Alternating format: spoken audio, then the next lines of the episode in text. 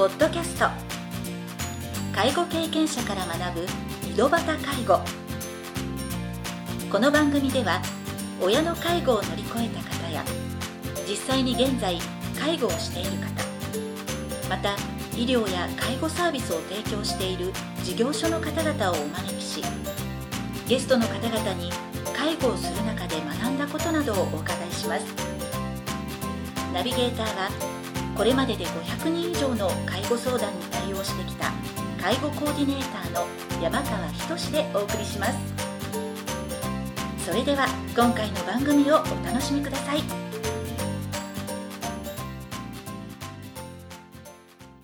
皆さんこんにちは。第56回目の井戸端介護を始めます。今回も老いを支える北九州家族の会顧問の高田義信さんをゲストとしてお招きしております。前回の番組では高田さんの奥様が認知症を発症した時のことなどについてお話を伺いました。今回は高田さんの在宅介護の体験談についていろいろなお話を伺いたいと思います。それでは第2部を始めさせていただきます。まずは高田さんが在宅介護をされる中でどのようなことに苦労されたかについて教えていただければと思います。はい。最初ですねまだ認知症が出るその前の,、はい。あの状態の時にですね、はい。腰が痛いうんうん。背中が痛いっていうはい。神経症が出てきまして、はい。あそこ産業医科大学それからあの小倉の私立病院、はい。それから大手町の県和会、はい。この3か所ずっと回ったんですよね、はいはい。私もついて。うん。そして、えーその結果産業医科大学で変形性腰痛症というあの診断でしたが私立病院にあの結果として入院したんですよね、はいそして検査入院の時にも旧大の方であの認知症のえー検査の時にもはい。やっぱり痛みがあってうん。湿布などもいただいたんですがはい。退院する時にはもう毛布が当たっても痛い。うん。パンツのゴムが当たっても痛い。ってうんいう、まあ、大変なあの状態ではい。えー寒い時でしたけども食事の時にも、まあ、家ですからもうズボン下げてうん。食事をするなどして少しでも痛みを和らげるようにしました。で柔らかいえー下着がないか、まあ、女性の下着をですね、はい。妻と初めて買い物に行って柔らかいものがあのあってこれどうだろうかというふうに勧めたら、ちょっと値段が良くてですね、うん。家内はもうもったいないって言って、うん。その場では買わずに帰ったんですが、はいはい。帰ってからお父さんが買ってくれなかったって言ってうん。責められたこともありました、はそれからよく一人で外に出ようとするんで目目が離されません。妻と二人であの買い物に散歩がてら行くのですがもう交通量の多いところでうん青信号赤信号がもうわからないのかうん目に見えないのかうん赤信号で車がもう通り寄る中をですねうん歩いていこうとするのではい。私はもう必死になって腕を引っ張ってうん行かせまいとするのですが自分の自由が奪われたと思うのでしょうか。私の頭をポカッうんと叩いたりすることがありました。はい。えーそれから九州大学の附属病院にあの通っていたのですがあの私の家の近くの折尾駅で、うんえー待っていますともう病院ということが分かるのでしょうか、うん。改札口の方に帰ろうとし、うんまた私は連れ戻すことを繰り返しました。うん。やっとあの電車が来て、えー乗ったからと思うと妻はうん。今度は緊張してトイレがしたくなるうもう次の駅で降りて用を足してまた、電車はの来るのを待って乗るというふうにして、えー吉塚駅から九大病院までは、まあ、歩いて行って、うん。でやっと九大病院の待合で席を下ろしたと思ったら立ってですねはい。外に一人で出て行こうとするのです。それで私もついて、うん。えー、庭をこう、うんうん、回る当時の九大病院今はどうなってるか分かりませんが季節季節の色とりどりの花が咲いて、見応えがあるんですよね。で妻と花を見て妻の名前が呼ばれるのではないかと受付に戻りました。まあ、診察は本当数分ぐらいでしたけれども、うん、そういうことでしたけれども、うん、あのある時妻がおらなくなったんですよね、はい、で妻は私の後ろをついてきたわけです、はい、そして会計で支払いをして、えー、最後が薬局になるんですが、はい。えー、薬局で薬をもらってさあ帰ろうと後ろを振り向いたら妻がいないんですよね、はい、あの広いあの九大病院の中を何度かこう探しますがいない。ひょっとして博多の方に出て行ったんかなということでタクシーを飛ばして吉塚駅に行って駅員の方に妻の服装帽子などの特徴をお知らせして駅に来た時は止めていただくようにお願いをしてまた病院に戻って担当の先生に相談をしてマイクで呼び出してもらいました。まあ高田さつきというふうに言っても反応はなく不安は増すばかりでしばらくしますと薬局の方からなんと妻が歩いて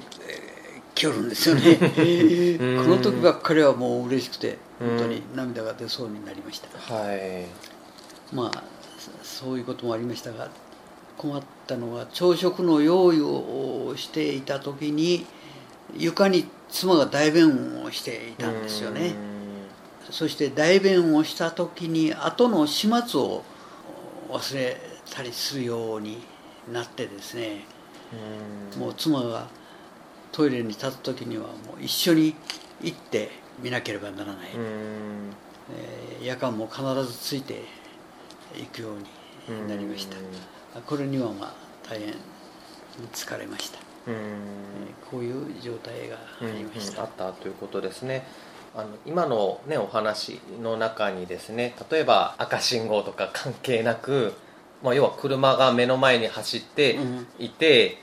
うん、そのまま歩いていったら車が止まらなければ引かれてしまうような渡り方をしてしまうということですよね。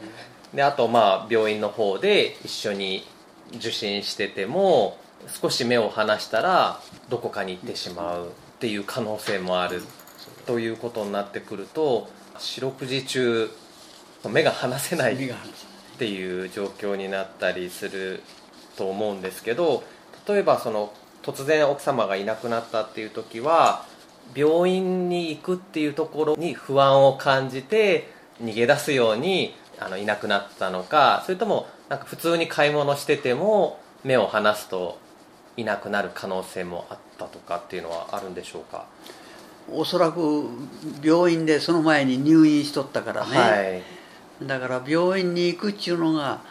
もうやっぱり好まない。それで病院に行くって言うたらもう昼ぐらいになるのでパンやらおにぎりやら買うてから私も用意して渡すけどその時にはもう食べないんですね緊張して。ああだからそれぐらいやっぱり病院に行くっていうことはやっぱり本人は頭にあって、なんとなく来たくないっていう習慣だろうと思いますね、そうした中でその時はもうマンツーマンで介護に専念できるような、まあ、仕事を辞めて状態になったけどやっぱりずっと四六時中一緒にいるっていうことはすごく大変だったと思うんですけど在宅介護を続けていく中で主治医からデイサービスやショートステイの利用を進められたということだったんですが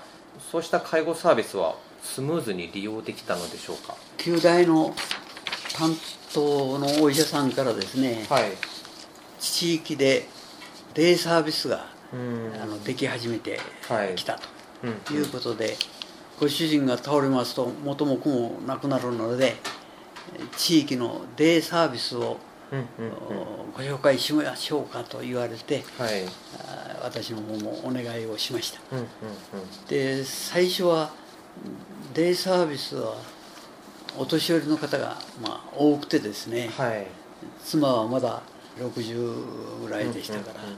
なぜ自分がデイサービスに行かなければならないのかうん。うん行きたくないと反対をしました。はい。それで妻と一緒に私もついていうんうんくということで3ヶ月ほどしてデイサービスの生活指導員の方から「高田さんもうついてこなくていいですよ。うんうん通所している方がやきもちを焼かれていますから」と言われてうん。そういうこともあるんだなとはい。行かないで、えー済みました。はい。でも家内も慣れてきたんですね。でデイサービスを通う前に家で食事の時にはなぜか食事するというのを忘れてご飯粒をテーブルに置いてですねうん。お箸で転ばして遊ぶようになったんですね、はいはい。で私は時間がもったいないでですねまあついご飯を妻の口に運ぶようにしたんですね、はい。でこれがまあ癖になって妻に解除してはい。ご飯をやるようになったんですが、うんうん。デイサービスに行くと利用者の皆さんがもうほとんど自分ではいはい。食べられるのを見てですねはい。自然に元のように自分で食べるようになったんです、はいはい。奥様がですね。あうん。ええ。私はまあ、これは不思議でした。もう学習能力はないうんというふうにこう思ってたんですね、うん。ところがそうじゃなくてあるんですね。それと、えー心配でしたがその混合型はい。あの認知症でない方と頭の方もしっかりされとる方たちの混合型のデイサービスですから認知症の方でない方の方が圧倒的に多くて、はいはい。認知症の方はもうほんの数人でした、で認知症の方への正しい理解ができないためにお互いその通所者の中でトラブルことがあるのではと心配したわけですね、はいその理解をどれだけ通所者の方がしていただけるかなということで、その頃作った拙い私の短歌ですが「行き違う会はあれども補妻の肩抱きくるる仲間あれたり」妻の言葉は会話になっておりませんけれどもそれを聞きながらあるご婦人の利用者が妻に話しかけてくれたわけですね、それをあやり取りする姿を見て、私も胸が熱くなりました。でデイサービスに帰ってえーくれることで私自身もう四六時中ついていいけなければならなかったのが通所の時間ゆっくりできてうん。精神的に大変助かりました。はい。で通所してくれることでストレスを解放することができるしうん。私自身もお短歌の先生から短歌を作ることを教えられ、新しい趣味を持つこともできました。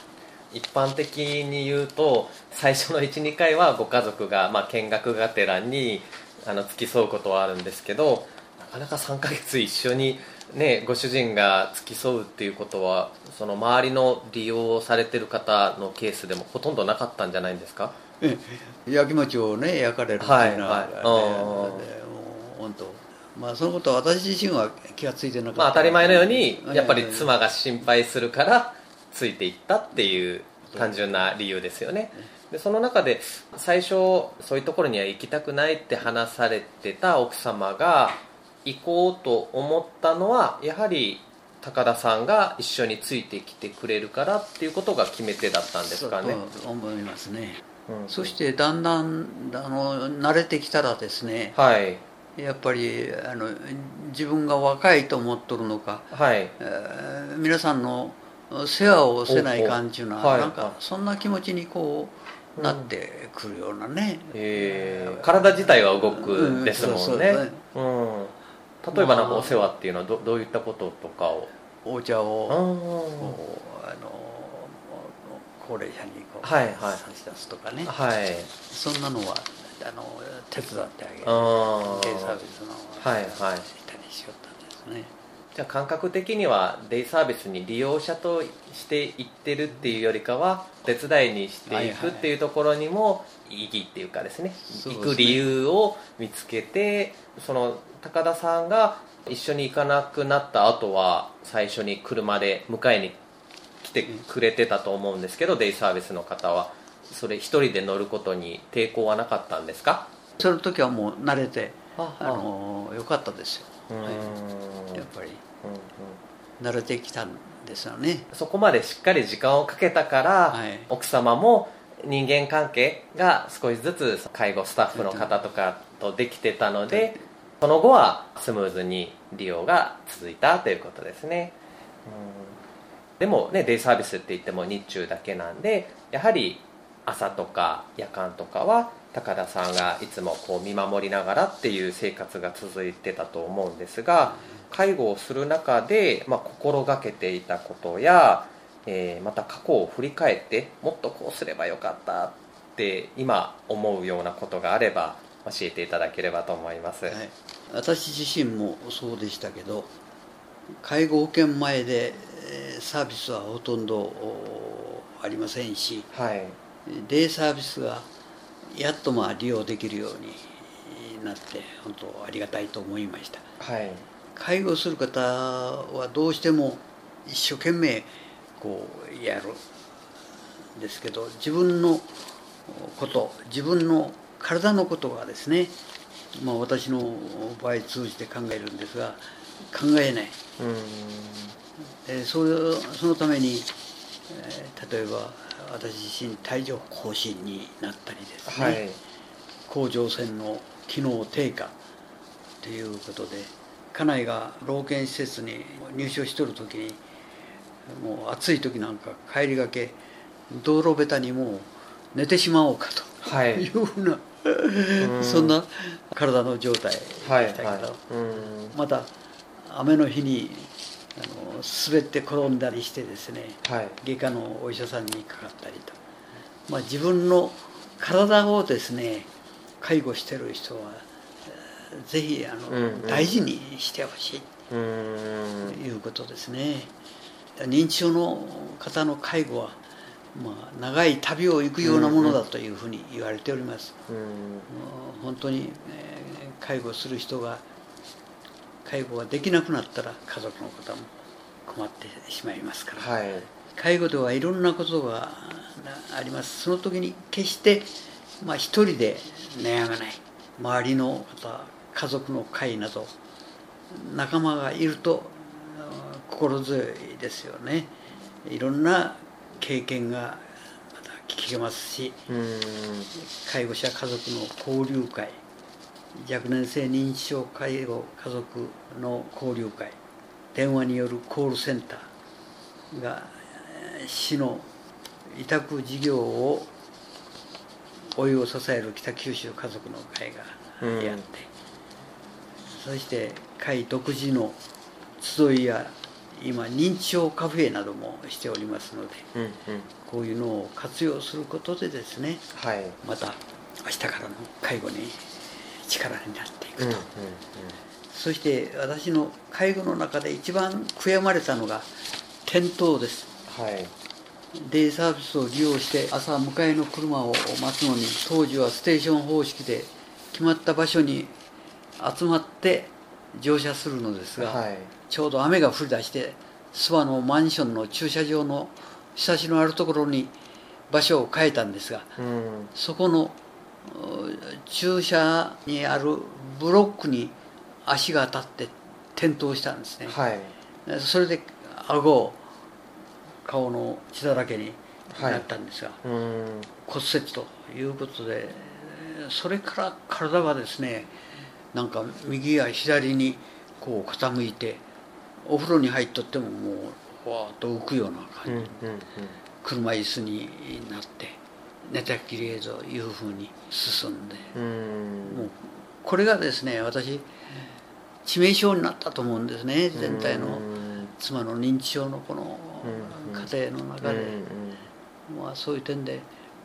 やっぱり大変悔やまれました、うん。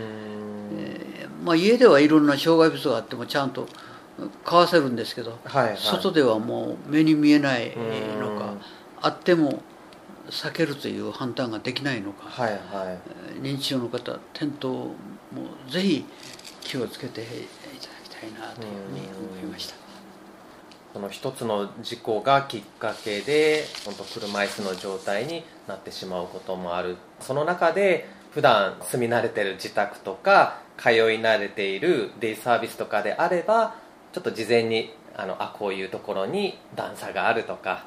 先読みができるけどちょっと突発的なところになると、まあ、介護している側もあと実際に本人もなかなかその予知できないところがあって事故につながりやすいっていうところも気をつけていかなければならなかったということですよね。そうですね、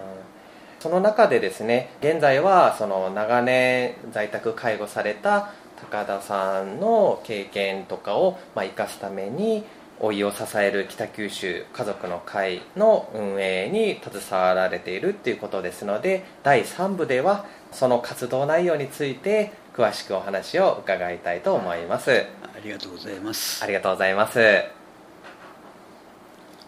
今回は高田さんの在宅介護の体験談についてお話を伺いました。次回第3部では老いを支える北九州家族の会のことや今後の活動などについてお話を伺いたいと思います。それでは次回の配信をお楽しみに。今回の番組はいかがでしたか？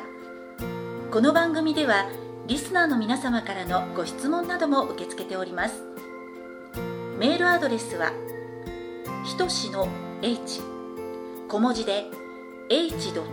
山川19アットマーク gmail.com h. 山川19アットマーク gmail.com ですそれでは次回の配信をお楽しみに